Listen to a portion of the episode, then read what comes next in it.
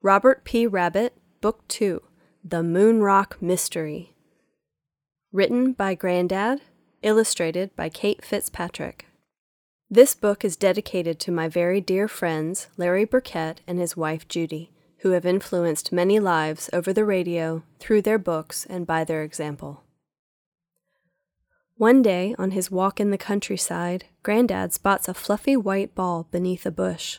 Little does he know that discovery will change his life and the life of his granddaughter Katie, who is ill with cancer. Join Katie and the amazing and unstoppable Robert P. Rabbit as they learn that life with cancer and other challenges can be a life full of adventure, wonder, and hope. A note from Grandad.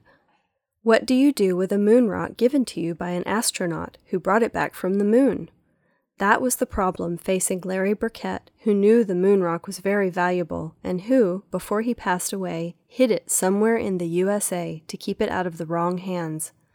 Then he entrusted the first clue leading to the rock's location to his good friend, Grandad, who later found out a secret about the moon rock, which meant he needed to find it right away. So Grandad enlisted the help of Katie, Will, and their cousin Emily, along with Robert P. Rabbit, to find the moon rock before the bad men from the Draconian Drug Company found it first. Visit us at www.robertprabbit.com. Prologue I suppose I should introduce myself before we go any further.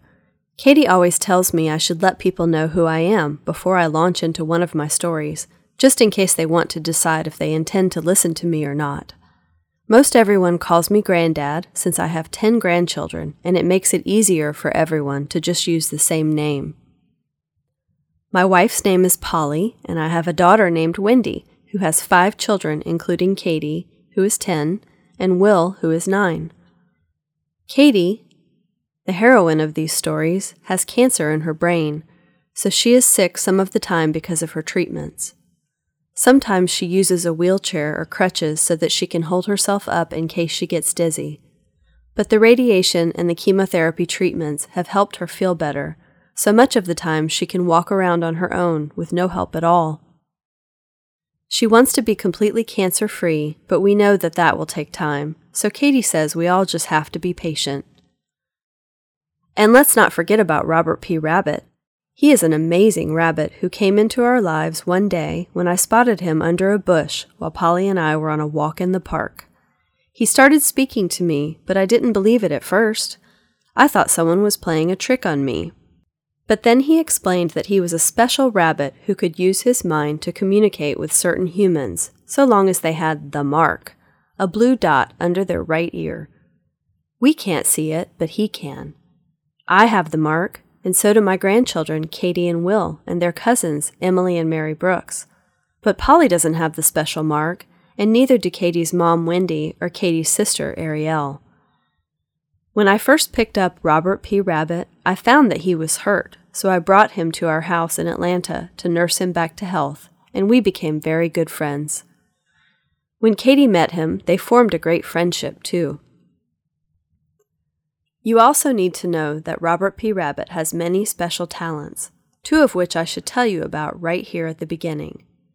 Whenever he wants to, Robert P. Rabbit can make himself inanimate, which means he can make himself look like an unmoving, stuffed animal at any time. It is a talent that comes in very handy when he wants to go with Katie to the doctor's office, the hospital, a restaurant, or even on a plane. It also enables him to eavesdrop on conversations when people have no idea that anyone else is listening to every word they say. When I asked him how that is possible, he simply looked at me with his one blue eye and his one pink eye, as if I should not have to even ask such a question, and he said, You've seen Toy Story, haven't you? Why, yes, I said.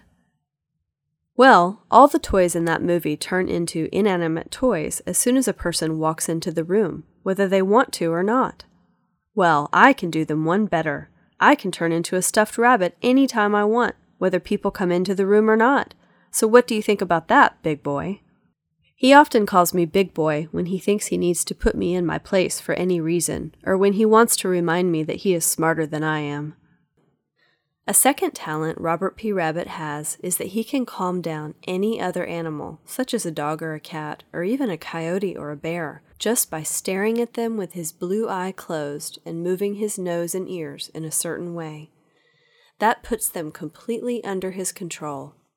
Okay, now, that's enough introduction, except that I need to remind you that in our first story, you found out that Katie, Will, and Robert P. Rabbit kept solving small mysteries. So I gave them a certificate of status as the global detectives and some business cards to go along with their newfound jobs. And it is a good thing that I did, because it reminds them to always think like good detectives. First, they look at all the facts they do know. Then, they consider the things they don't know, but that they need to know. Next, they try to find out as many of those things as they can. And finally, they try to reach some conclusions to solve the mystery that's what good detectives do. In the adventure I'm about to share with you, Katie, Will, and Robert P. Rabbit will need all of these skills. You will see them successfully figure out and follow several major clues, avoid some serious dangers along the way, and find what not only they, but others as well, are looking for.